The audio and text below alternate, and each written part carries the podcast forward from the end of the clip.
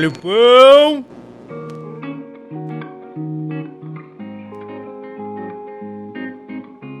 Esse é um episódio de gente de alma já formada. Duas pessoas que encontraram na provação uma forma, na verdade, de provar a vida, sem medo de viver o que não entendiam. Os 230 quilômetros que separam São Carlos e São Paulo não foram suficientes para que o medo de viver impedisse o João Vitor e a Suzane de se encontrarem e viverem sua história.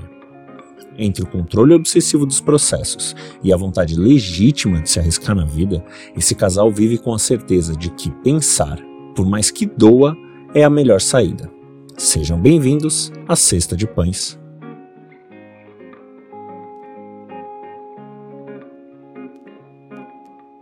Oi, gente! Tá começando mais um podcast Meu Marido é um Pão.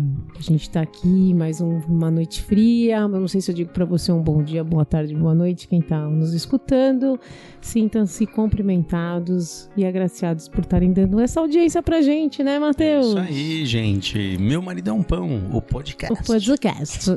E a gente tá aqui também com o Luiz, nosso produtor, editor. Chapando o coco na Chapando marula. coco, tomando amarula.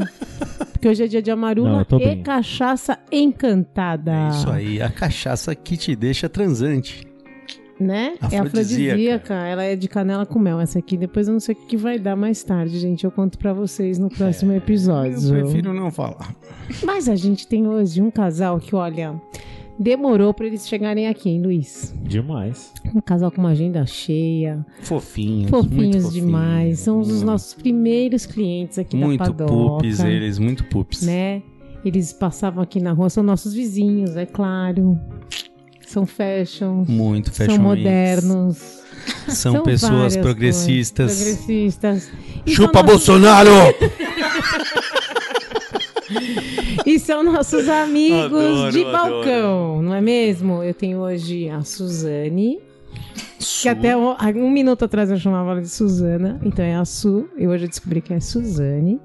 E o João, é só João? Você tem nome? João Vitor. Se, se minha mãe estiver ouvindo, é João Vitor. Se não, pode chamar só de João. Só de João. e é um prazer recebê-los aqui em casa hoje, viu, gente? Nós já tomamos nossa sopita, porque vocês sabem que todo mundo que vem participar desse podcast é muito bem pago. O cachê é um jantar aqui na nossa mesa, na nossa cozinha. Cozinha que vira estúdio agora. E recebemos vocês com muita honra, porque eu sei que vocês têm histórias fantásticas para contar pra gente. É um casal. O João vinha aqui de vez em quando, né, João, fazer home office no meio da pandemia. Você lembra disso? Você sentava Ah, aqui eu vou sair um pouco dias. de casa e vim tomar um Vim café. tomar um café Eu? aqui. É, Ah, você sim. abriu o seu computador ali, ficava um pouquinho com a gente. Computador não, poxa, saía pra deixar o computador em casa um pouco, né? Deixava o escritório em casa e vinha tomar um café só. Isso aí. É, então a gente se conheceu na pandemia, mas vocês Foi. vão dizer isso pra gente agora. João, quem é você na fila do pão?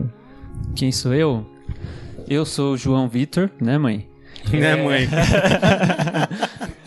João Vitor Bogas, morador do Jardim São Paulo, nosso bairro, há cinco anos? Seis anos? Nossa, gente, tudo isso. Caraca. 2017, final de Ficando 2017, velho, mano. quase cinco. Um grande morador convencendo novas pessoas a vir pro Jardim São Paulo a cada, cada mês que se passa. Ó. Isso aí. Um grande fã Glória. do bairro. Garden São Paulo. Ah, É, que mais? Engraçadinho por vocação. É, Simpatia. né? Sem o microfone, tava quietinho, me deram o microfone e comecei a falar. Pois é. É isso. Eu tenho que falar do trabalho também, né? O trabalho Fala com- do que você Nossa, quiser. fala- Não, que- falar do trabalho. O que o seu coração mandar, cara. Você Não tem nada que eu pense que não, é, não seja trabalho, eu não vou falar do trabalho. Então fale. Eu trabalho, eu sou diretor de operações na Hand Talk. E então eu mexo com as partes que ninguém gosta, que é organizar as coisas, projetos, essas coisas. E a Talk é um negócio de impacto social. Então trabalha com acessibilidade em Libras.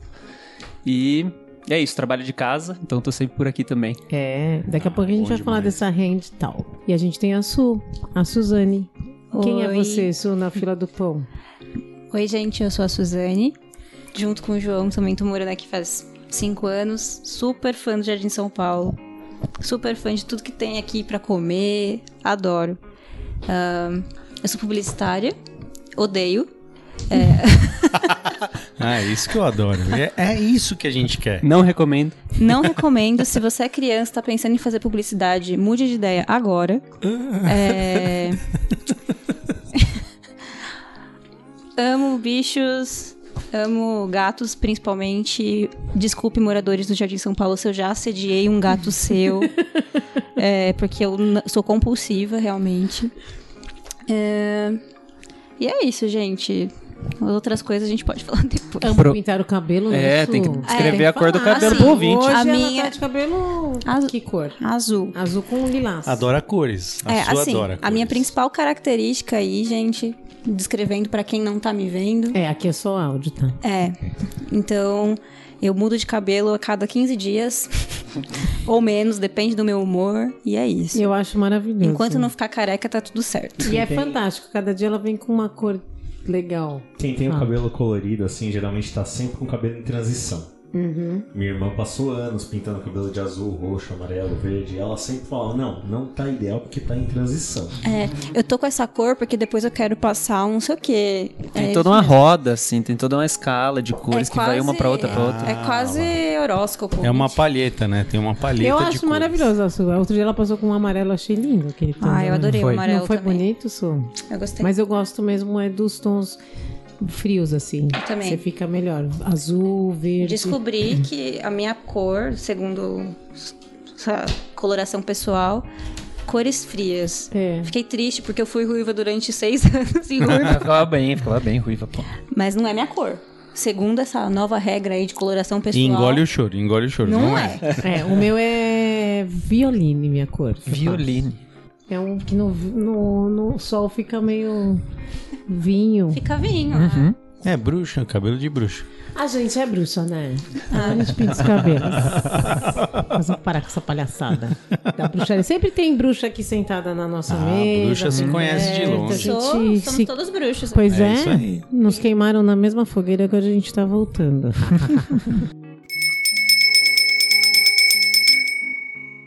Se você está ouvindo a gente até agora e ainda não segue o podcast Meu Marido é um Pão, então vai aqui no nome do nosso podcast, aqui no Spotify. Aproveita, ativa o sininho que você vai sempre receber mensagens dos episódios que estão sendo lançados. Dá cinco estrelas pra gente, óbvio que isso ajuda muito na nossa audiência. E aproveita para deixar o seu recado também. E alguma sugestão de um novo episódio ou de alguém que você acha interessante vir conversar aqui com a gente. E aproveita e vamos lançar a Pirâmide do Bem. Sim, para você que já foi convidado inúmeras vezes a participar daquelas pirâmides, que todo mundo sabe bem como é que funciona, que tal você fazer isso com gente legal como a gente? Então faz o seguinte, vai lá, indica e compartilha nosso podcast, nosso episódio com mais duas pessoas, e essas duas pessoas com mais duas pessoas, e essas duas pessoas com mais duas pessoas, e assim sucessivamente a nossa pirâmide vai crescendo e o que, que vai acontecer? Nós vamos cair na boca do povo. Meu marido é um pão, o podcast.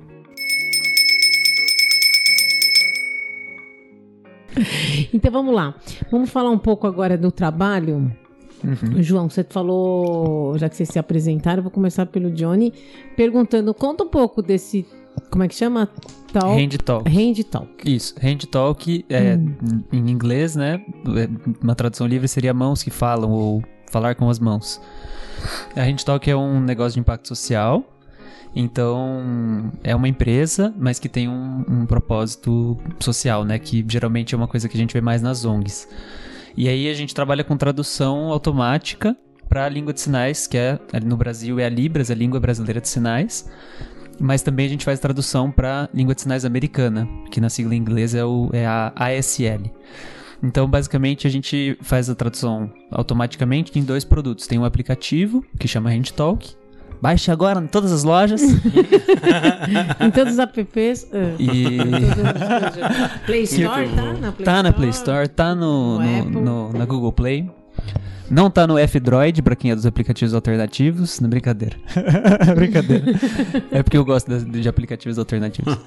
Mas é. Então tem o, o Que aplicativo. aplicativo alternativo, tipo, é Ah, nós pirata? Não, velhos, não, sim. não. Hum. É que a gente tava falando mais cedo agora, antes de começar Ah, a gravar, tá. de, de- do próprio podcast, onde a galera ouve no Spotify. Ah, eu uso um entendi. outro, por exemplo, que chama Pocket Cast, que é diferente. Eu gosto Entendi. de testar o- esse tipo Os de usa. Isso, Ah, exato. tá. Pra ficar passando problema sozinho, né? Entendi. Pra ficar Mas- tendo dificuldade na hora de passar o e-mail e ser. Isso, meu- é, não, depois a gente entra nessa história. É usuário de Linux, né? Usuário de Linux. Isso, quase por aí, que eu não sou técnico, então eu, eu sofro todas as consequências de não conhecer a coisa, mas tenho vontade de mexer. Mas enfim, voltando, né? Volta lá. O- Volta pro texto. Vamos a, a gente talk faz tradução né, automática, simultânea para língua de sinais, e aí um dos, do- das formas que a gente faz é com o aplicativo, que tem o mesmo nome da empresa, que funciona como um dicionário de bolso. Então você baixa o aplicativo, é gratuito, lá você consegue fazer algumas traduções, então mandar uma mensagem de texto ou de voz.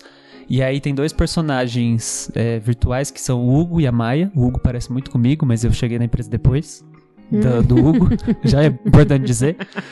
É, que fazem, você pode selecionar e eles fazem essa tradução ali em tempo É real. um avatar. Tipo, um Isso, um avatar. personagem 3D, exatamente. E eles ficam fazendo.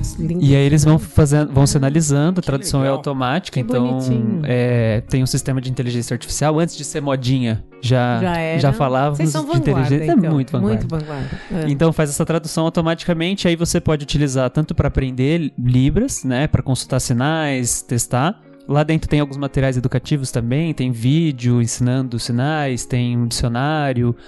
E ah, muitas pessoas até usam às vezes numa conversação rápida com uma pessoa surda. E aí o aplicativo é pelo que a gente mais é mais conhecido, né? Ele foi premiado no, em 2013, nossa, 10 anos. é, como o melhor aplicativo social do mundo pela ONU. Que legal. Então é, tem bastante alcance, as pessoas geralmente conhecem por aí. Mas a gente também tem um, um é, comercializa um produto para empresas que é um plugin para sites. Então a gente vende para as empresas, elas instalam um- uma linhazinha de código lá no site, no código do site, que habilita um botãozinho para que as pessoas surdas quando estão é, navegando nos sites possam fazer a tradução para libras, porque muitas pessoas é, perguntam, ah, mas o surdo não, não lê, não, não enxerga, né? Sim, as pessoas surdas enxergam, apesar de existirem pessoas surdas cegas que também não, Uhum. né, não, é, que também têm uma deficiência visual, mas é, as pessoas surdas, principalmente no contexto do Brasil, geralmente são alfabetizadas primeiro em Libras, que é mais natural para essas pessoas, a compreensão, a- por ser uma língua visual, espacial, né? Uhum. E Depois vão ler. depois vão aprender o português, né? Então, muitas vezes as pessoas não têm essa facilidade com a língua portuguesa mesmo escrita, e ter a opção em Libras é um recurso de acessibilidade importante para elas poderem Que louco. acessar a informação. Eu, pra mim, Libras era uma linguagem universal. Eu Não. não sabia que cada idioma tem o seu. Isso, é bom que você já me dá as deixas de já fazer o glossário. Né? A Libras é, é uma língua, não linguagem. Ah, então, todas essas línguas de sinais são línguas, porque elas têm estrutura gramatical, Olha que legal. como A gente qualquer outra fala língua com oral. Quem sabe? É. Ai, que orgulho ter um amigo assim. Então, a Libras é uma, uma língua, né? Tanto que Libras significa Língua Brasileira de Sinais. Acabei de descobrir isso. É. Nossa, Desculpa a minha mim. ignorância, não, gente. a mim Natural. total Com ignorante. 49 anos, hoje eu descobri que Libras. Eu achei que se é eu fizesse joinha eu já tava Não, internacional. pra mim, Libras era a palavra. Não significava uma sigla, entendeu? Isso. Pra Isso mim, é Libras muito era comum. tipo a, palavra. a palavra mesmo. Ó, eu tô na Rede Talk faz quase sete anos. E vira e mexe a gente tá lá Ah, então a divulgando alguma coisa internamente, assim, Obrigada. olha, gente, saiu uma matéria da gente chamando Libra de linguagem. Aí Ah, eu falo, tá. a gente tem muito trabalho pela frente ainda, gente. Acabou nosso trabalho o dia que todo mundo souber. Porque é muito comum mesmo as pessoas não, não, não saberem. E essa questão que o Matheus estava falando é outra. Você tem muitas. Tem, tem estimativas, né? Estudos diferentes, mas tem fontes que dizem que tem até 200 línguas de sinais diferentes no mundo. Nossa. Caraca, velho. E elas não têm uma correspondência de um para um com as línguas orais.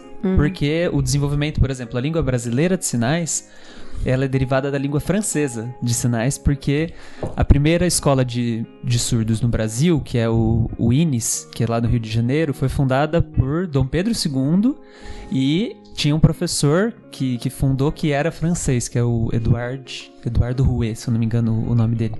Então tem uma influência muito grande da língua francesa. Aí você, por exemplo, no contexto dos Estados Unidos, né, a gente pensando na língua oral é o inglês, que é falado na Inglaterra e em uma porção de outros países no mundo. Mas no contexto dos Estados Unidos você tem a língua de sinais americana e na Inglaterra você tem a língua de sinais britânica. No México tem gente que usa a língua de sinais americana, que é a SL. Então é uma distribuição diferente, Nossa. porque a cultura surda, né, de modo geral, não é hegemônica como a gente ouvinte, Uhum. né? Então ela também se desenvolve de uma forma completamente diferente nos países, né, do que do que são as línguas orais. Que legal. Que louco. Nossa, obrigada por tanto ensinamento em tão pouco tempo, né, gente? Imagina.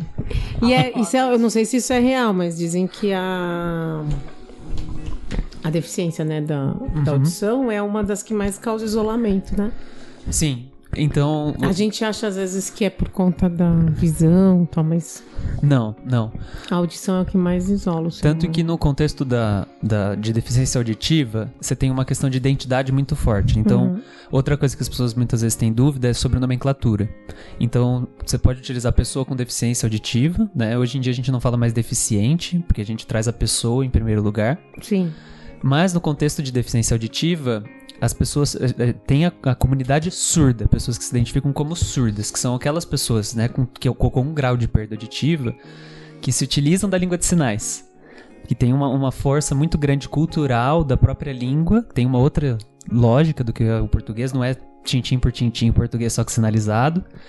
E você tem pessoas que se consideram deficientes auditivas, ou seja, pessoas que vêm do mundo dos ouvintes, por exemplo, pessoas idosas, que vão perdendo a audição Sim. que vão e se entendem como é. um ouvinte com perda. Mas aí ele lê mais lábio. Tem gente que faz leitura labial, mas não é uma, uma regra, né? E muitas pessoas surdas, surdas totais, ou, ou mesmo que às vezes não tenha perda auditiva total, preferem se comunicar em libras mesmo e, e isso é uma parte forte assim da identidade porque muitas pessoas surdas não se entendem como pessoas com deficiência.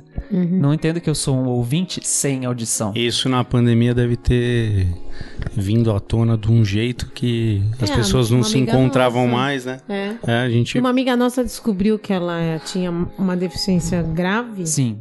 Por de- conta de não encontrar mais as pessoas, porque ela tava É. de máscara. Ela, É. ela atende, né? Ela tem um comércio e ela percebia que as pessoas entravam e não, ela não. Ela não conseguia, Não conseguia entender as ouvir. pessoas. E ela não usava aparelho. Na Sim. pandemia ela pôs o aparelho porque ela descobriu que realmente é o. E é genético dela, né? É. Na- durante eh, nessa época da pandemia, eu tinha uma pessoa surda na minha equipe lá na empresa e, é- e era uma pessoa surda oralizada, né? Ou seja, que faz leitura labial também, além de ser sinalizado, ou seja, sabe sinalizar na língua de sinais. Nesse, nesse período, quando a gente tinha que se encontrar presencialmente, por exemplo, a gente foi fazer um evento, a gente tinha, ele tinha que usar e a gente usava também uma máscara transparente Ah, pra poder com plástico, Ah. né? Que não era até talvez do ponto de vista de saúde mais seguro naquela época, né? Depois que a gente foi saber quais eram as máscaras mais indicadas e tudo mais.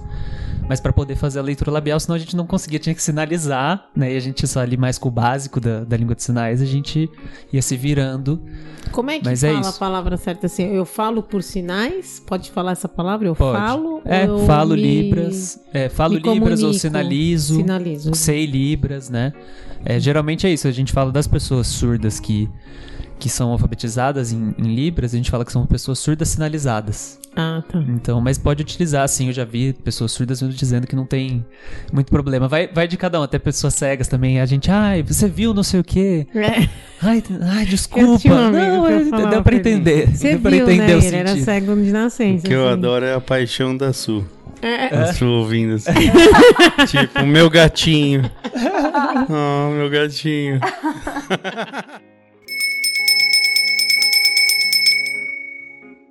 tá achando do nosso episódio? Tá gostando? Quer comentar? Quer interagir com a gente? Então vai lá no nosso Instagram, Meu Marido é um Pão, faz uma- um comentário pelo direct, mande uma mensagem, um DM pra gente e aproveita e faz um pedido do seu pãozinho também. E é isso, né? Vamos falar agora com a Su. Me conta um pouco também do seu trabalho. A gente sabe que você não gosta de publicidade. A gente já viu que você não gosta de publicidade. Você faz o quê mesmo? Ah, eu trabalho na W Brasil.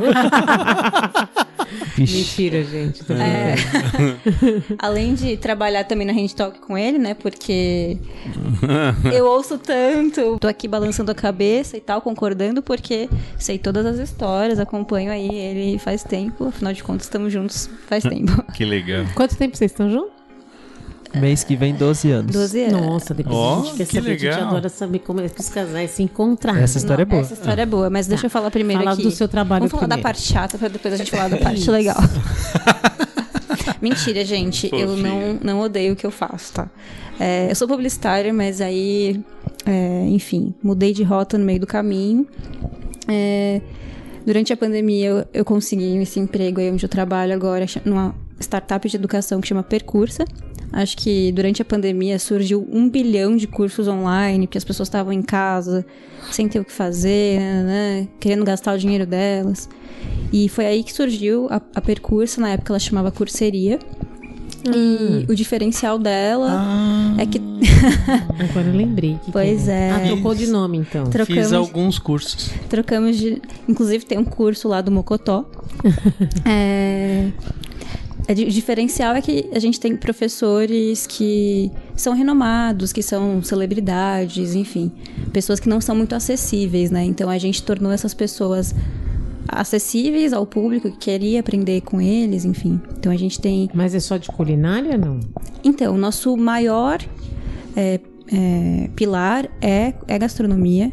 Temos, acho que, 13 cursos de gastronomia, com o Rodrigo Oliveira, do Mocotó, o Claude Troagot, que é da GNT, enfim, da, da Globo, o Olivier Anquier, que também tinha um programa na Globo. É, a gente tem a Saiko Aizawa, que é, tipo, a chefe mais premiada do Brasil, e, enfim, tem um monte. Mas a gente também tem outros cursos, então a gente tem comunicação, tem negócios e carreira, mas não são os mais conhecidos aí. É, Eu acho que eu cheguei a ver alguma coisa de artesanato, com fotografia na época, no- quando era curseria, né? Hum, hum, talvez você tenha visto na Coursera. Ah, tá. Por- é, foi inclusive um dos motivos da gente ter mudado Ter de mudado, nome, porque a gente tinha aí um público que confundia muito Curseria com Coursera, daí é, foi uma decisão assim de branding, a gente Legal, ficou um nome bom também, né? Bem sonoro, percurso. Sim, sim. Enfim, é, eu comecei trabalhando lá é, como coordenadora de canais digitais, então eu pensava mais em ah, planejamento de campanha, enfim, é uma parte mais de comunicação mesmo, que tem a ver com a minha é, formação. Mas ao, ao longo dos meses aí, eu fui desenvolvendo meu trabalho mais com processos e projetos. E aí eu pareço muito com o João nesse sentido, porque a gente faz basicamente a mesma coisa. É engraçado isso, porque foi uma Um coisa. completo- Demorou, assim, pra. Não demorou, mas foi. Não era o- a trajetória, né? Porque eu sou formado em administração. Então eu já era meio dessa praia. Aí eu trabalhei no marketing. depois eu voltei pra minha área agora de operações. E aí agora a gente só fica o tempo inteiro trocando figurinha. É, a gente fala de trabalho, de ferramentas, de processo, tipo, o tempo inteiro na mesa, assim. Mas ah, eu realmente encontrei o que eu gosto de fazer. Eu gosto muito de trabalhar com gestão de projetos, gosto muito de fazer as coisas acontecerem, resolver problema. Enfim, estou estudando isso agora na minha pós também. É, mas essa é só uma das coisas que eu gosto de fazer, assim, então. ah, gosto muito de ler, tô fazendo um clube do livro aí, gente, interessados. Já Ah, estamos na, lei- na legal. primeira leitura. Que legal, você faz o quê? Leitura compartilhada? A gente tá lendo agora O Homem de, o Homem de Marte, e, que é uma ficção científica dos anos 60. Ah, e daí a gente tá lendo juntos, assim, tipo, tem um mês pra ler e a gente vai se encontrar presencialmente pra discutir. Que legal, como é que você faz isso, Su? Simplesmente postei no Instagram e as pessoas querem. E aí Sim. vocês conversam A gente- durante a leitura, durante esse período de leitura? Não, a gente vai. Cada um na sua vai, casinha. É, vai se encontrar só presencial porque ninguém mais aguenta olhar pro celular. Que legal. Basicamente. E eu fiz esse pedido assim no Instagram, gente. Não aguento mais olhar pro Mas são celular. seus amigos, ou é gente X? É, tem amigos e conhecidos e amigos de amigos. E, Ah, tá, mas todo mundo indicado. Tá, entendi. e aí rolou uma. Vocês fizeram tipo uma, uma enquete, vamos ler qual livro? Abriu Sim, democracia, democracia. Então, sempre, né? Sabe essa coisa que a Su tava falando? De gostar de organizar as coisas, de fazer as coisas acontecerem? Foi isso, assim, numa tarde, né? Foi Numa manhã, numa manhã. Uma manhã, desculpa. Né? Deu na telha, organizou tudo, fez a enquete, já definiu Fiz uma leitura. página no Notion. Já fez uma página pra todo mundo ver. O a- que, que é isso aí, nojo? Não, Não abre essa porteira do inferno, por favor. Você tem um minutinho para a palavra do Noxo? Não abre. Vocês acharam que eu tava empolgado falando do, do não até agora? abre a Ô, porteira gente, do eu inferno. vou falar, vocês não estão vendo, eles são casais super jovens. Nossa, Matheus. Sou muito- Nossa, eu sou muito idoso, Eu cara. Vocês estão falando de uma linguagem que eu não, não eu tô pertenço. tentando, eu tô assim, meu. Não tem O problema. círculo do livro, o círculo Meu do livro, F5. sim. O círculo do livro, meu pai era assinava. Antigamente tinha círculo do livro. Então você era um assinante, o cara era um vendedor de porta Quando em porta. Clube do livro, eu falei, ah, É. ela deve pegar uns livros E e aí, dar pras pessoas. Cada amor. livro que você comprava vinha um selo. Eu sei, eu tenho livros desses que meu pai me deu. Isso, aí você ia colecionando os selos, você tinha direito a ganhar um livro X lá. Ah, não foi. de uma coleção e tal. E aí, quando você falou disso, eu associei a esse Eu círculo também, do mas livro. não, queridinho. Mas é muito avante. Avance 20 casas. Não, E, era- não. e eu achei legal que assim, ó, a- o meu maridão pão tá disponível pra vocês, pra fazer essa enquete bom. aqui em cima. É, ia um ser ambiente super seguro, legal. né? Um ambiente legal. É mesmo. Pode deixar. O problema bom. é só que só eu sou da Zona Norte. O resto é tudo espalhado por São Paulo. Ah, tem Ah, metrô. mas a gente tá pertinho do metrô. É, eu tava falando, primeiro encontro, vai no lugar 350 metros do metro. É. pertinho. Aonde que nós vamos chegar? Se você for longe, sempre vai ser longe pra alguém. É. É. Primeiro encontro faz no centro, todo mundo se reúne no centro de São Isso. Paulo. Segundo no Jardim de São Paulo, ninguém mais vai querer ir pra outro Combinado, canto. combinado. Exatamente. É Jardim isso São aí. Paulo é o Garden São Paulo. É isso E aí. é João, o Garden defensor São do Paulo. Jardim São Paulo. Não sou comissionado, Já tá? temos um nenhuma embaixador. construtora da região Embaixador. ainda. Não, graças a Deus. Ao mesmo tempo, ao mesmo Construtora. tempo, eu acho que não tem que vir todo mundo pro Jardim São Paulo para que o aluguel não suba tanto. É. Isso aí. Não, mas nossos amigos são Lei da oferta e procura. Ô, Su, mas conta melhor. Então, esse Clube do Livro eu achei legal. O Clube do Livro não. Como é que chama? É, Clube É, do Livro. Clube do Livro. Clube do Livro. Achei legal porque daí você faz a enquete, todo mundo lê, tem um prazo. É, então, na- Porque aí- não é assim, ainda não terminei. Não, sem bagunça. livro. Eu ia ser. É, Lucimar é essa. Ela, ia É. do- ela já ia ler o final. não, a ideia é que cada um leia no seu tempo. Eu, por exemplo, não demoro um mês para ler um livro, eu vou demorar Duas horas. cinco dias, sei Nossa, lá. gente, Meu que Deus. orgulho. É, Hum. Não, eu leio no metrô, enfim, vou usando meu tempo livre pra, pra fazer isso. Mas tem gente que tem mais coisas pra ler, tem outras coisas pra fazer que não sejam ler e tal, que vão demorar duas semanas, três Então, você, semanas. dá, você que coordena isso aí. É, a gente foi assim, meio que fazendo uma votação, tipo, qual sua média de leitura? Aí a gente decidiu, falou, tá, então vamos deixar 30 dias. É, no fim, a gente deixou 45 dias pra essa primeira leitura. Até porque não tava batendo a agenda de absolutamente ninguém. Então, a gente primeiro decidiu qual era a- o tema que a gente ia ler, por exemplo, o gênero, na verdade. Se a gente ia ler romance, se ia ler terror, se ia ler ficção científica, se ia ser poesia. Teve uma votação lá e ganhou ficção científica, então a gente listou, tipo, perguntou pra cada um assim: "Ah, qual livro você tá afim de ler desse gênero que tá na sua lista?". Aí todo mundo mandou lá. E aí fomos votando, tipo, qual o livro que seria mais interessante. E eu fiz pirataria, então baixei o PDF, mandei pra todo mundo lá. Ah, entendi. Temos uma contravenção. Uma aqui. cópia legal. Ela baixou uma É. cópia legal e compartilhou dentro, né, do Fair Use. Entendi. Poli- Polícia Federal, desculpe. Alô, pessoal dos direitos autorais. Ah, lembra aquele convite do Jardim São Paulo? Esquece.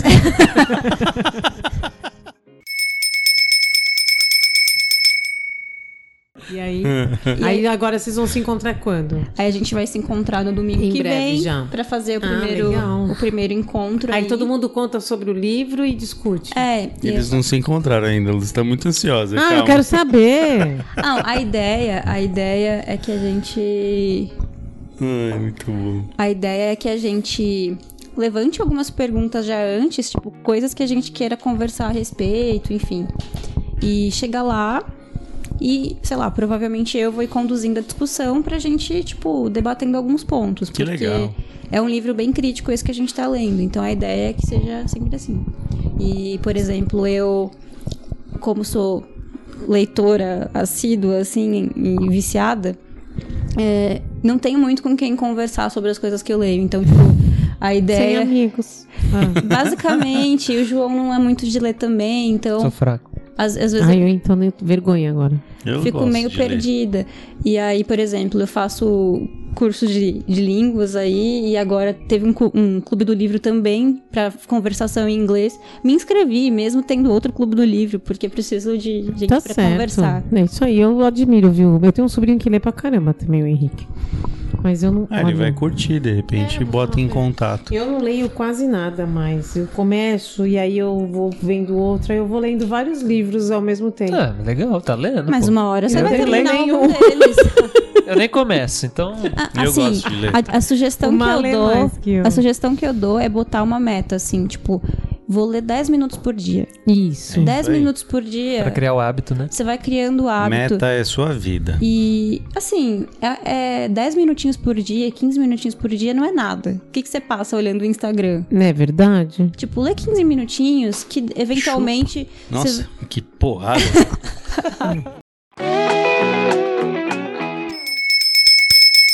Olha o pão! Como é que chama essa outra porta do inferno que vocês abriram aí? O Notion. Não, que porta do inferno, que, nojo, isso, eu nem gente? conheço. Não, não, pra mim, não porta é, do não é inferno da mesma que laia é? de Instagram Pinterest. essas coisas. Não, Instagram Não, é outra- tempo. não o é rede Pinterest. social, Não, não é rede social, Ah, não é é chato, é chato. Fique tranquila que é chato. o Ah, Notion. tá. Pensei É que uma era. É ferramenta. ferramenta de trabalho. É de Ah, organizar tá. projetos, tarefas e tal, só que ela é bem flexível, então ela também tem espaço pra tomar nota, pra você fazer anotações e tal, né, digital. Entendi. É E do aí- Google? Isso? Não, não, graças a Deus, é, não tem nada a ver com o Google. Ah, outro importante que eu não contei é que eu Porque sou, um- né, Tem um é defensor da Google, tem? privacidade. Que você leva. Defensor da privacidade é bom. Não, da Microsoft. Tem um. Como é que chamava aquele que é eu usava? Project. Trello. Não, Trello. Super Ah, o Trello- basiquinho, cheio de post-it. Eu gosto desse. Isso, então, o Notion tem é essa. isso. Tem uma. Ô, louco, é também. Tem o. o- ele louco, ele faz essa mesma dele. coisa. Dá pra fazer a mesma coisa que faz no Trello, dos post-itzinhos, né? De organizar o quadrinho de tarefas. Dá pra fazer também no Notion. Mas também tem esse outro lado mais de tomar nota, organizar sisteminhas assim de informação, principalmente no contexto de grupo. empresa. É, Ah, ou em tá. grupo. E aí ele tem como você fazer uma página e torná-la pública, como se fosse um Google Docs, assim, né? Que a gente faz um texto. Então, e aí é uma, uma, uma ferramenta que a gente começou a utilizar lá na, na empresa que eu trabalho. E eu fiquei fã, né? É pouca. te- Tenho o prazer de falar que sou fã de uma empresa, fã pra caramba de um negócio, uma ferramenta que eu pago pra usar, né? E Ah, porque é é um deleite pra mim. É. Ela Um tem a versão gratuita, mas, Mas é sempre bom pago. falar que, né? Eu sou grande fã de uma empresa Isso. e E eu pago mesmo. eu pago pra ela. Pago com louvor. Mas é boa pra, pra organizar, assim, as coisas, né? E é isso, eu trabalho remoto, então a gente ajuda muito, assim, eu na não organização. consegui, não conheço esse lado irônico do Não, João, eu sou uma cara. pessoa bem analógica. Como É vocês bom. É a minha bom. parede hoje tá escrita todos os to-dos. É ah, nosso mas é isso. aí. Não, sistema de. Eu sempre falo. É. o, que, o que funciona pra você é o melhor sistema. Mas é isso. Então eu uso. Aí eu sou especialista, eu dou consultoria também do, de Notion e tudo mais. E aí, né, tô numa grande jornada aí, mês a mês, de convencer a Sud que é a melhor ferramenta, porque É, ela usa assim, outra mais ou menos eu, no trabalho eu dela. sou Team Asana, que é uma outra ferramenta aí. Nossa, pra Uma mim outra era um remédio. dando F5 toda hora. É uma Meu outra... Deus do céu. é. Melhor, não, não vamos Tá, alienar é. a audiência, é melhor parar, melhor Mas é parar. isso, né? O Notion, ele é bom, mas não é o melhor. Eu sou, É, não é- eu sou vítima do ambiente 365. Que Nossa, sinto metrô muito por metrô Sinto só muito. usa ambiente 365, a Sinto gente muito por usa o Tasks, Tasks. Microsoft Tasks. Teams. Teams. Hum. Olha o pão! É, mas Vamos é isso. continuar. Tem essa cara de sério, de mas sério, eu mas sou... você é Não, um bagunceiro. Muito boa bagunceirinho. essa Você é. Não dê traquinas, intimidade, né? não dê é intimidade. Não dê intimidade. Não, eu adoro, eu adoro. Agora, como a gente gosta mesmo de saber, É, eu queria saber essa história de amor aí de de, amor, 12 porque anos a gente gosta quando atrás. o casal vem No túnel do tempo. pra saber eh, como é que é que a gente se conhece, né, as pessoas. Então, assim, Sim. nós aqui nos conhecemos no balcão da padaria como a grande maioria que chega aqui pra conversar Uhum. com a gente. Isso é Vocês agora acabei de me surpreender que vocês eram nossos vizinhos há tantos anos. Eu nunca tinha visto vocês na rua, só pra você ter um Porque a gente nível. morava numa outra rua, mais pra cima. Ah, tá. E aí. Era frame que a gente não pode lá. falar privacidade. A gente não mora mais lá? Nossa, cuidado. E aí eu achei Cuidado. que vocês não, eu não sabia, pra mim vocês eram recentes aqui no bairro. e aí, legal. Como é Sim. que foi esse conhec... o início de vocês de namorar? 12 anos, é isso? O Isso, João é do interior, dois. a sua é da onde? isso? Sou de São Paulo. Você quer contar ou quer que eu conte? O que Ah, você acha? Vão se prefere? contando. Vamos dois juntos. É, Você começa. Eu eu começo. começo. Tipo jogral. Um Então, ponto... O outro completa. No primeiro ano. Não, não. Há muito tempo atrás. Ó, eu posso. Eu posso Não, eu começo, eu começo, eu começo. Eu Do começo. nada, do nada, dois ou um. Assim, a gente tinha o privilégio, quero falar no passado, assim, uma coisa que ninguém falava, mas que agora todo mundo fala, que a gente se conheceu na internet. Hum. Mas, apesar de todo mundo se conhecer na internet hoje em dia, né, Não você é não se assim. conhece na internet, você se conhece no aplicativo hoje em dia. A gente se conheceu num fórum de uma banda que a gente acompanhava em Que era 2000. Orkut, né? Não, era um fórum, era um site. Dentro do site. A banda chama Paramore, acho que muita gente conhece. Que é uma. Eles fizeram um show no Brasil agora em fevereiro, foi lindo. E. É uma e a banda gente. hardcore. Não, não. É uma banda Eles de de dos Estados né? Unidos. Eu ouço, eu ouço algumas gritarias. chama. Qual a música preferida de vocês que marca muito vocês? assim? Putz, eu não sei, porque tão- são tantas. Agora, por exemplo, eles lançaram um disco novo no final do ano passado. E tem uma música, a última, especificamente assim, é maravilhosa. A última do disco, eu recomendo muito assim. Qual que é o nome? Chama Thick Skull, que é seria algo como crânio, vira, cabeça dura. Cabeça dura. Cabeça Sobe dura. o som, Luiz. Only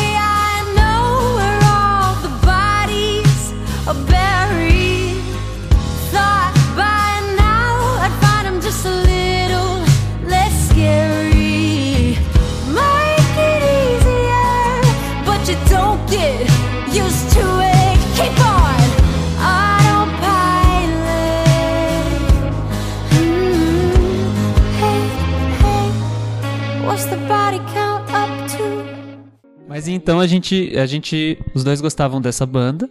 É, a banda já tinha uns três anos de carreira. Não, pera. Tinha alguns anos de carreira. Não, é irrelevante, né? Era melhor você ter começado a É. contar. É. Mas enfim, a gente. Era melhor Era você, melhor você. Mas aí a gente tinha lá o fórum. Fórum pra, Passou, passa a bola. Fórum, pra quem não sabe, é um lugar que você entra e faz um post, todo mundo comenta embaixo, que é mais ou menos o que é o Facebook, ou era o Facebook. Mas aí a gente, é, enfim, fazia os posts lá e tal, e aí teve uma vez que as- alguém falou, ah, vamos trocar o Twitter, tem essa ferramenta nova, que esse- essa rede Sim. social nova. Fazia O seis- Twitter. três meses que tinha Twitter, acho, sei lá. É, tava todo Seis mundo meses. criando a sua conta no Twitter, 2010, Onze, é. 2010. E aí a gente começou cada um a se adicionar, a galera toda do fórum, e é isso, começava a acompanhar o pessoal lá. Aí veio o, o momento que eu a gente começou a conversar mesmo. A Su fez uma postagem do Twitter perguntando quem tinha uma música da Katy Perry pra baixar. Porque naquela Pra época a gente mandar pelo baixava MSN. MSN. Agora pra... MSN, olha lá. podemos estar falando grego, né? Que Katy Perry acho que as pessoas conhecem. Isso. Baixava no Emule, Tipo isso. vinha com 800 milhões de vírus, Vírus. no seu computador. Exatamente. A, o- a edição da rádio, falando no início. Não, se vocês quiserem voltar 30 casas, eu fazia gravação no duplo deck Nossa. de fita cassete e pegava o cara não falando, mas vamos lá. Vamos pra Mas 1900. aí foi isso, é. E Guaraná com rolha. Aí, aí foi isso, eu sou começaram a pedindo a bater música papo. e começamos a trocar mensagem no MSN e ficamos assim por Então a Katy Perry é a meses. sua inspiração desses cabelos coloridos. Então, vai, pe- pesquisa depois a vocalista do Paramore, aí você vai ver toda a referência. Também é? Aham.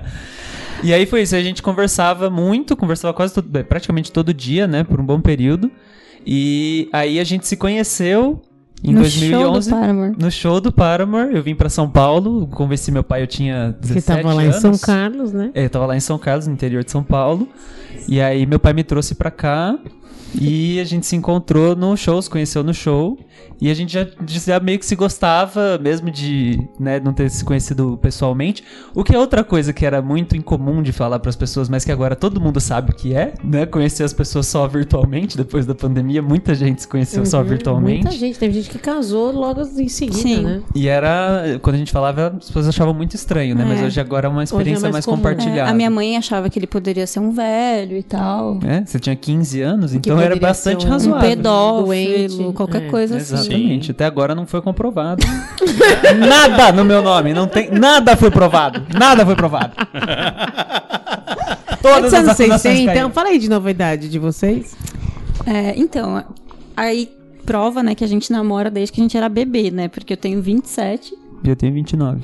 e Oh. fazem 12 anos que a gente tá Ah, aí que juntos. amor, gente. né? Não, e assim, foi triste, porque a gente começou a namorar E a Foi gente só triste. se via, tipo, uma vez por mês, uma vez a cada dois meses, uma vez Porque a cada é de lua São Carlos, cheia. e São Carlos é longe. Aí né? eu vinha, aí o que, eu- o que como que foi? A gente Você começou fez a faculdade namorar. lá em São Carlos também? Não, a gente começou a namorar, eu tava no último ano do colegial, no terceiro ano. E aí eu prestei já vestibular pra cá, mas não passei, porque eu queria é, fazer administração na USP. E aí eu passei só em Osasco, e aí menino do interior, né, tudo diferente, é muito longe, não sei o quê. Fui fazer um ano de cursinho, e aí nesse ano eu fiquei morando ainda em São Carlos, aí era isso, uma vez no mês, um mês eu vinha, um mês a Sul ia pra lá. E a gente se via uma vez por mês, basicamente, ficava juntos um, um dia, dois dias. Aí aos poucos a gente começou, né? Aí eu comecei a ficar na casa dela. E às vezes ficava um fim de semana e Você tal. morava onde? Isso não era aqui na Zona Norte já? É, Eu morava na Brasilândia, então Ah, era Zona mais. Mais longe Mas era mais Mais periferia. Mas é, é, era mais periferia. mas é Era- na Zona Norte, né? Sim. Aí eu passei depois no final do cursinho. Aí passei na, na USP aqui. Aí mudei pra São Paulo. E passei a estar apenas a duas horas de, de distância, como a gente mede aqui, né, em São Paulo. Duas horas de distância da, da Sul. E aí a gente se via nos fins de semana. Ah, você Ainda- morava lá não? Eu morava no Butantã, né? Ah, que é na Butantã. Zona Não, Oeste. assim, da Brasilândia pro Butantã, rapidinho, gente. Só tem que pegar três Só. carretos, Muito perto. duas Nossa. mulas. Era um ônibus até o metrô, duas linhas de metrô, dois ônibus. Nossa, Ué. né? Super fácil. Aí dava pra ler. Brasil Não, e era aquela coisa, eu. Eu, né, eu tinha 19 anos quando eu vim pra cá e achava tudo uma coisa, né? Como eu falei, um, menino, um garoto do interior. Minha mãe falava: Como assim as coisas de São Paulo, tudo longe, tudo que perigo, você vai mudar, filho, um lugar muito violento. E aí mudei pra São Paulo, eu, eu achava, eu ficava chocado que meus colegas de faculdade iam em festas e saíam de madrugada. Eu ficava, como assim nessa cidade? Como vocês vão embora pra casa de vocês? Então, era só, eu tinha 19, eu só tinha 17, então, então era sempre eu que ia lá pra casa dela e a gente ficava em casa mesmo também. A gente era, né, no eu tava fazendo, tava no primeiro ano da faculdade, eu ainda tava no colégio, então a gente também não tinha um puto, então a gente É. ficava só em casa. no final de semana, e era era isso. fácil mesmo. E foi assim alguns anos. Duros, sem dinheiro pra nada. Ah, mas agora vocês estão no Jardim São Paulo. Banjando agora, né? Esbanjando. Banjando de... Cada Não, tarde. eles, eles passam aqui, às vezes caem uns dólares do bolso. Nem Não, olho, é. nem olho. nós Passa somos, assim só. nós somos milionários. Todos nós, né, gente? A gente tava falando disso um pouco antes de começar, né? O que, que a gente faz no começo do mês? Aproveita e É. gasta o ticket.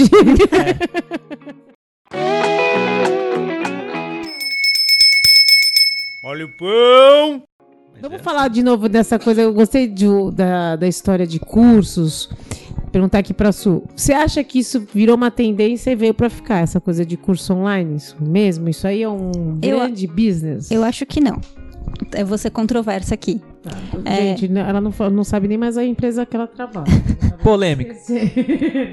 Ok, ok, ok. Acho legal. É assim, eu acho que a educação online é uma coisa que veio pra ficar, porque as pessoas não têm tempo, é, elas perceberam quanto elas ganham de tempo sem ter que se deslocar, ou que elas podem ver no tempo delas, que elas podem ver a aula, tipo, ao invés de um dia, ela vê em, em três vezes tal. É, mas ao mesmo tempo, durante a pandemia, surgiu, tipo, esses gurus que ensinavam você a fazer curso e a ganhar dinheiro vendendo curso e tal. Esse tipo de curso, eu acho que é, já passou a fase, assim, porque ele, ele esse momento foi muito próspero para quem fez nessa, nessa época pelo contexto. Então, pelo momento em que a gente estava da pandemia, das pessoas presas em casa, é, das pessoas ah, querendo buscar alguma coisa para fazer, como eu tinha comentado. Ah, então, eu acho que esse momento passou. E a partir do momento em que a pandemia, entre aspas, acabou, a, a galera tá tendo uma ressaca desse momento. Então ninguém quer mais ficar em casa. Ninguém quer mais perder tempo, entre aspas, aprendendo alguma coisa que talvez não gere um, um retorno financeiro. E a gente tem muita, muito competidor nesse sentido. Os 300 reais que você paga num curso, você pode gastar, sei lá, indo fazer uma trilha, indo fazer uma viagem, sair com seus amigos. E depois de dois, três anos presos em casa, as pessoas querem mais é ficar fora. Então eu acho que é, nesse momento, a partir de agora, eu acho que depois da pandemia, é, os cursos online vão ser, vão estar presentes, mas numa escala menor e num sentido mais profissionalizante. Então a galera vai continuar fazendo faculdade, fazendo pós, fazendo especialização, ou de repente fazendo, sei lá, um curso de pão que ela vai poder transformar em renda. Mas coisas mais aspiracionais, tipo, coisas que que não deem retorno financeiro, principalmente por questão de momento político e econômico que a gente tá passando. É, teve uma melhora, mas ainda assim a gente tá é, patinando um pouco. Vai demorar um pouco pra gente se reerguer. É, percebo que, tipo, enquanto não houver. Enquanto não for algo que traga retorno financeiro para as pessoas, ou que dê para elas a visão de que elas vão poder estar fora de casa, a galera não quer fazer. E é, eu falo isso não só de achismo. É, isso é com base, tipo, nos últimos meses barra ano de mercado. Tanto na empresa que eu trabalho, quanto em outras empresas concorrentes, ou amigos, ou parceiros, coisas do gênero, que a gente percebe que teve uma diminuição brusca de, de procura desde a da liberação da máscara, desde que as pessoas voltaram a trabalhar em escritório, voltou a ter convívio social. O, o número de vendas, o número de matrículas mudou bruscamente. É isso em âmbito geral, né? Acabou. Sim. Eu não vejo mais muito arrasta pra cima mesmo. né? Graças a Deus, graças a Deus, porque era curso pra aprender a fazer curso, pra aprender a vender Mas- curso e era tipo uma Mas então, sabe que isso é interessante porque, por um lado, acho que ainda existe. É, você que é especialista aqui, né? Mas é, ainda tem uma oferta muito grande de cursos. Então, por exemplo, esses tempos eu tava vendo, semana passada, uma, uma matéria que tinham lançado a rede social nova do Facebook, o Threads, né? Que era Eu cópia nem do Twitter. Isso quero. acho. No dia seguinte ao lançamento já tinha curso de como bombar no Threads. É, e aí, vi. uma matéria do lado do manual do usuário testando todos esses cursos. Então, ainda tem essa, essa oferta. Tem. Mas eu. Quer dizer, imagino que isso né, ainda seja um ponto, mas eu acho interessante como algumas coisas que algumas organizações já trabalhavam antes da pandemia ou no começo assim do processo, depois de todo esse processo mudou completamente a perspectiva do público. Então, por exemplo, no contexto da empresa em que eu trabalho também, a gente já esse vai ser o sexto ano, então desde 2018 a gente faz um evento online gratuito, com transmissão ao vivo, com recursos de acessibilidade. E isso era uma coisa que quando a gente começou a fazer, que eu, eu produzi as três primeiras edições.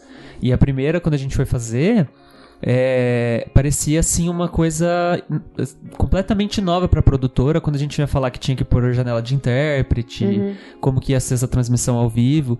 E aí a gente viu durante a pandemia, né, aquelas lives, aquele monte de de transmissões rolando com janelas de intérprete e tudo mais. E hoje a gente ainda produz o, o evento. Ele tem uma.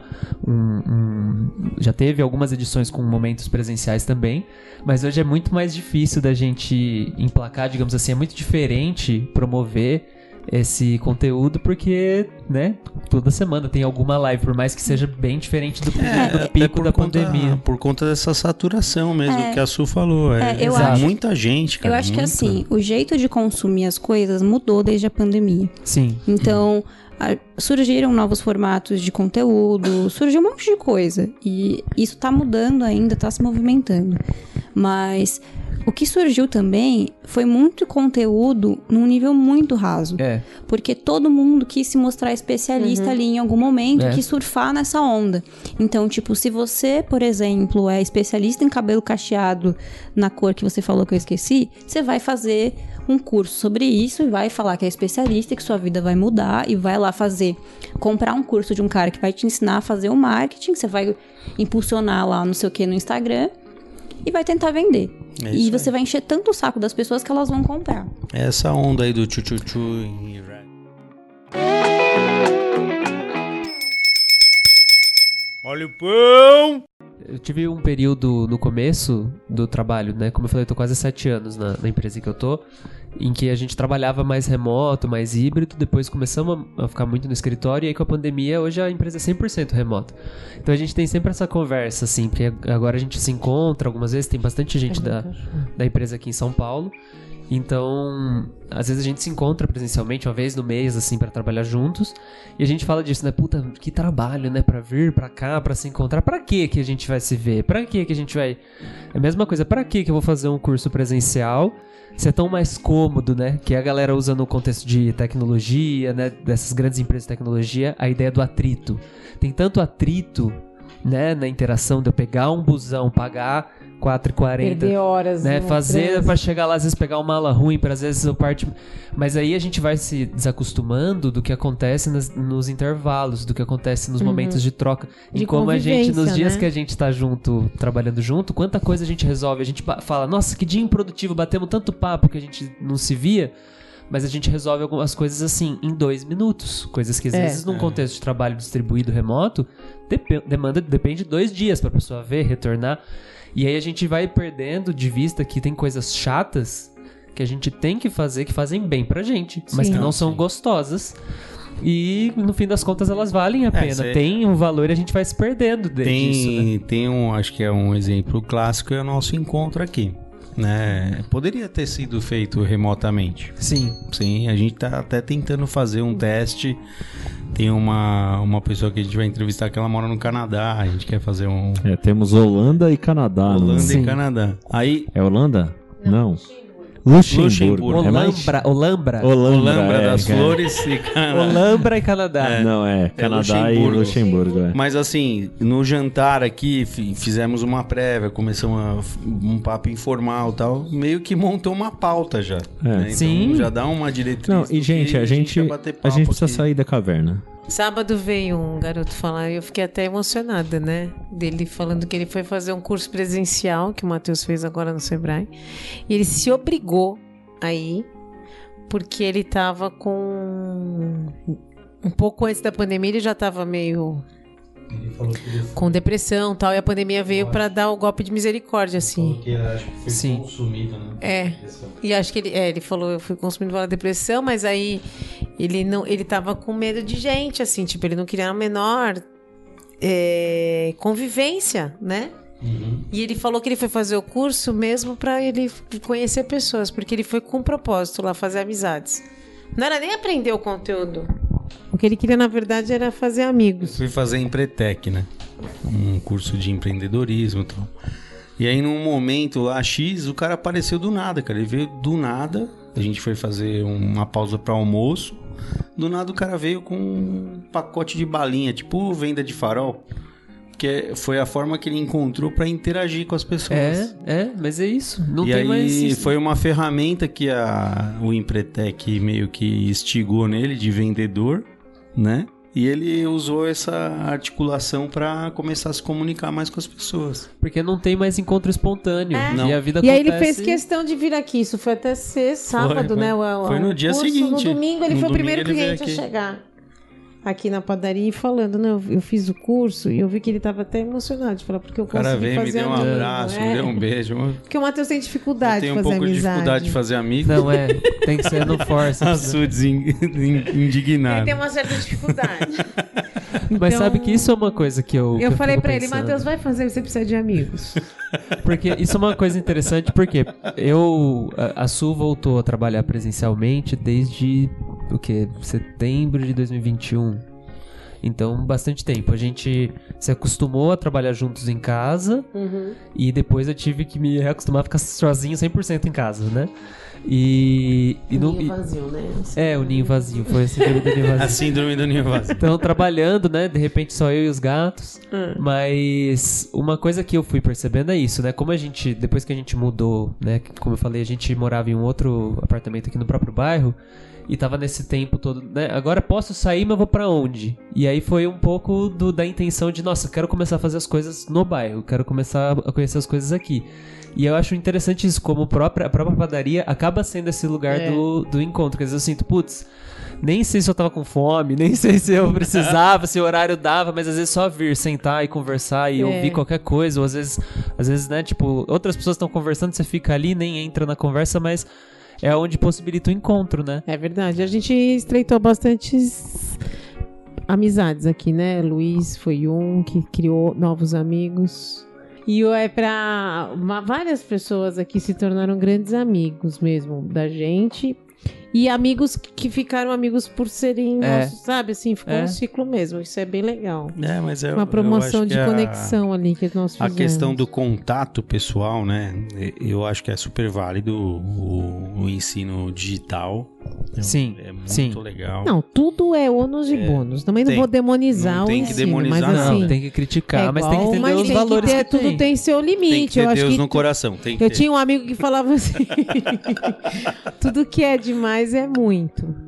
É. E eu acho que é isso. Então, assim, tipo, puta, É, e a gente no básico já tá aí. muito online. Esse que é o É, ponto. No básico tá exatamente. todo mundo muito online. Então, assim, quando a Su falou lá no começo sobre o livro, eu falei, puta, que legal. Um sopro, Entendeu? respiro. Antes tinha a Casa do Saber, sabe, ali no Itaim? Sim.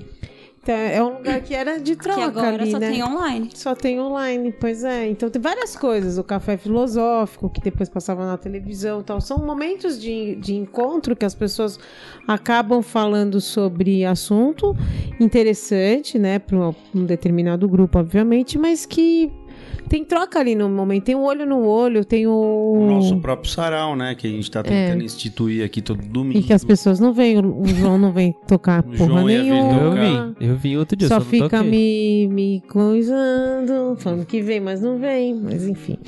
Tá aí aberto pra todo mundo, né, gente? A cobrança rola aqui. Não, tá certo. Aqui é tá chicote justo, tá no seu direito. Gente, Não, nosso, mas eu acho que é nosso isso. papo tá ótimo, mas o Luiz já tá bocejando chamando, já. é, Ele já tá, tá chamando a meia-noite já. Não, e ele tá já. falando que já passou de uma hora de bruto, acho. A cachaça já ca- tá acabando. E a cachaça já acabou.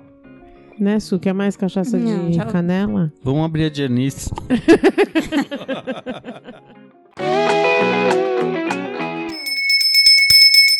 Olha o pão!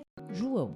Eu. Se a gente tivesse que definir artisticamente você, uma obra, pode ser de qualquer expressão artística, uma música, uma pintura, um livro. Vou sei lá, recomendar. Uma poesia. O que, que seria chat que é o João? GPT. Tu Falar, falar assim, Que é o João. é, o que, que é? Arte, da arte, Da ligado à arte. arte. alguma Pode ser coisa. da arte do entretenimento? Pode, Pode. claro. Meu Deus. Adorei, gente. Minha recomendação, se é pra falar algo que me define, que me Isso. define pelo menos em parte, eu recomendo o último programa do mundo, que fez 10 anos essa semana, que foi um dos últimos programas que passaram na MTV, no formato anterior da MTV. Eu Não conheci foi que a MTV era legal? quando a MTV era Bra- na MTV Brasil, né? Antes dela É. ser recomprada pela, Era pela- meu sonho, era trabalhar na MTV. pela matriz dos Estados Unidos e lan- relançada, né? Mas era um dos últimos programas, um programa caótico de 15 minutos com explosão, porrada, gritaria. que hoje, hoje em dia acho que envelheceu um pouco mal algumas coisas, eu já não, não sou o maior fã, mas é da mesma produtora do, do desenho do Irmão do Jorel, que é um Uhum. desenho brasileiro Sim, que também sim. fez Meus muito sucesso. Não, come abacate. E também, fez come 10 abacate. anos e os meus melhores amigos, né, da vida, assim, a gente se conheceu na faculdade assistindo junto, falava, você assistiu, botava no, no computador da sala da escola, da, da faculdade pra assistir nos intervalos, que a gente, não, né, todo mundo ainda não tinha conexão no celular. E acho que tem bastante de mim lá, que é essa coisa meio caótica, gritaria, humor essa sem ironia, graça, né? ironia. É uma Gostei. coisa que eu recomendo. Muito bom. Que legal. E você, Su? Uma coisa artística, pode ser. um Traz livro, erudição agora, por favor. Eu vou soar bem escrota agora, mas de qualquer coisa da Clarice Lispector, eu acho. Por que escrota? Porque vai parecer que eu sou prepotente. Tipo, Não. ai, Clarice Lispector Clarice me. Lispector Dane-se os maravilhoso. Dane-se E os não sei o críticos. Tá Mas aqui pra ser criticado. A gente tá as pessoas me preocupado escutam e com devem as falar, pessoas, se eu quero que elas se fodam. Né? Eu tô cagando. Assim, eu não sou prepotente, espero não so- estar soando prepotente, mas Exatamente como uma pessoa prepotente diria. esse- você tem um ponto. Você tem um ponto. Brincadeira. É, Fala da não, Clarice Lispector agora. Não, assim, mas Eu tô qual- brincando. qualquer livro dela, eu acho que representa muito como eu fui me tornando como pessoa ao longo dos anos. Eu lia muito quando eu era adolescente. Cada leitura, que- releitura que eu faço dos livros dela, eu entendo de um jeito diferente. Então, eu acho que me ensinou a ser gente, sabe? Que legal. Então, é, é isso. Qual é, a- É um dos livros Fala um só, indica um assim? aí rapidinho. Paixão Segundo GH, perfeito. Não é fácil, mas é um livro que vale muito a pena ser lido. Você sabia que a. a, a Brasilianas lá da USP, a faculdade, a, desculpa, a biblioteca, Biblioteca. Uhum. ela tem todo o acervo de Clarice Lispector lá pra ser visitado, quem quiser.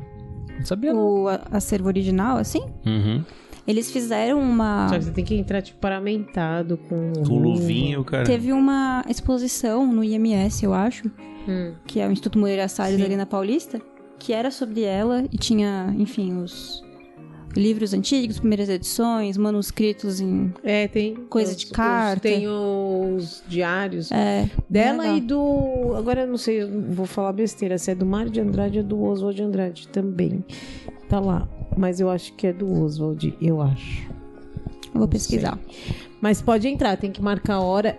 É bem legal. Eu soube disso também outro dia, nem sabia que foi o ano passado. É, que você se eu tava inscreveu, né? frequentando lá a faculdade às terças-feiras e aí o prédio que eu tava fazendo o curso era dentro da Brasilianas, né? Ah, legal. E aí Legal. eu olhava e as meninas falavam, ah, você tem que ir, ah, mas aí você tem que marcar a hora, pegar e. Ah, e, e você era estudante USP também? Tinha carteirinha, essas coisas? não, Não, eu precisa. tava de ouvinte num, num curso do Então IEB, não que é precisa do ser Instituto. aluno. Não. Mas você tem que. você- aquele prédio pra você entrar ali é meio chato. Você tem que marcar a hora. Uhum. Né? Um prédio mais com. Segurança. Burocracia, restrito, né? Tem é. burocracia. Como qualquer universidade pública, né? Sim, então- Muito Normal. difícil acessar. Normal. Eu, como ex-uspiano, É. Gente, olha, foi um prazer Nossa, receber vocês aqui. Eu amei. Eu ficaria aqui horas. Vocês têm muito conteúdo, Achei né, um Matheus? muito inteligente, muito, muito, legal. inteligente, falam Somos bem, muito a gente gosta da rapaziada. empatia. Olha, eu ficaria com esse episódio com a música do Gonzaguinha. Olha. Eu acredito É na, na rapaziada. rapaziada. Porque é isso aí, eu acho que vocês vêm mesmo pra hum, trazer essa juventude que pensa, né? Não é uma nossa, pensa, puta, como Olha, pensa. gostaria de não de pensar tanto, gostaria de ser Pensa, burra, mas a gente não é, infelizmente. Não consegue, de Moisés, não N- consegue. Já tentei, não dá. Mas é bom, vamos pensar, Não, a gente mas precisa tem- de gente sim, que a gente pensa. zomba só pra se proteger, mas É é Lógico, mas temos É. que provocar os E olha, eu quero pensantes. agradecer muito vocês, né, de terem parado um dia aqui na padaria e ter nos conhecido. Obrigado. ter feito essa, essa. Como é que fala? Esse encontro, né? Sim. Promovido pelo Pão mais uma Conexões vez. do Conexões Pão. importantes que o Pão sempre trouxe pra gente e tem trazido até hoje, né, Muito, Matheus? muitos bons amigos. Muitos bons Já amigos. estão na roda dos amigos. Olha, Hashtag Ah, gratiluz. Vou pôr no currículo, vou pôr no currículo. Hasht- Hashtag pôr. gratiluz. Sou amiga do Matheus e da, do Simar e a gente participou do podcast Meu Maridão Pão. Vou colocar o Tantos, link. tantos episódios. divulgar. Vocês não vão ficar num só, né, Lu? Porque eles têm bastante coisa pra gente Pode aproveitar. convidar, pode convidar. Obrigado, gente, foi um prazer. Espero que vocês também tenham gostado assim como a gente gostou de Foi, vocês foi aqui bom. hoje, Amamos. Foi Muito, muito obrigada pelo Mesmo. convite. A, a janta tava uma delícia. tá bom? que bom. Vocês são incríveis, gente. Obrigada. Eu que Vocês são agradeço. muito e a gente vai a gente terminando adora então esse vocês. episódio, considerando que teremos mais um monte de episódio legal aí pra você escutar e um monte que ficou pra trás. Eu não lembro. Essa merda desse não fica na minha orelha, caralho.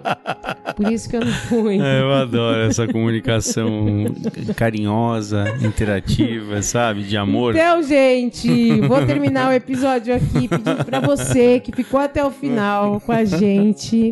Dá lá as nossas cinco estrelas, compartilha esse episódio com gente bacana que você acha que vai fazer bom proveito desse E faça parte da pirâmide. Nós falamos. Do conceito aqui, de super inteligente indica pra um, que indica sobre dois, indica pra Para de falar!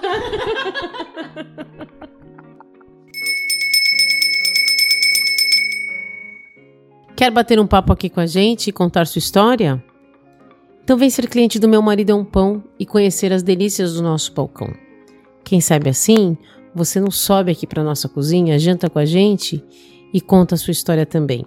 Esse podcast conta com a produção de BL Produções, criação minha, da Tica e do Matheus, apresentação Tica e meu marido Matheus, edição BL Produções, trilha sonora e sonorização exclusivamente criada para nós por Gustavo Estopa. As histórias aqui contadas em nosso podcast são todas baseadas em fatos reais.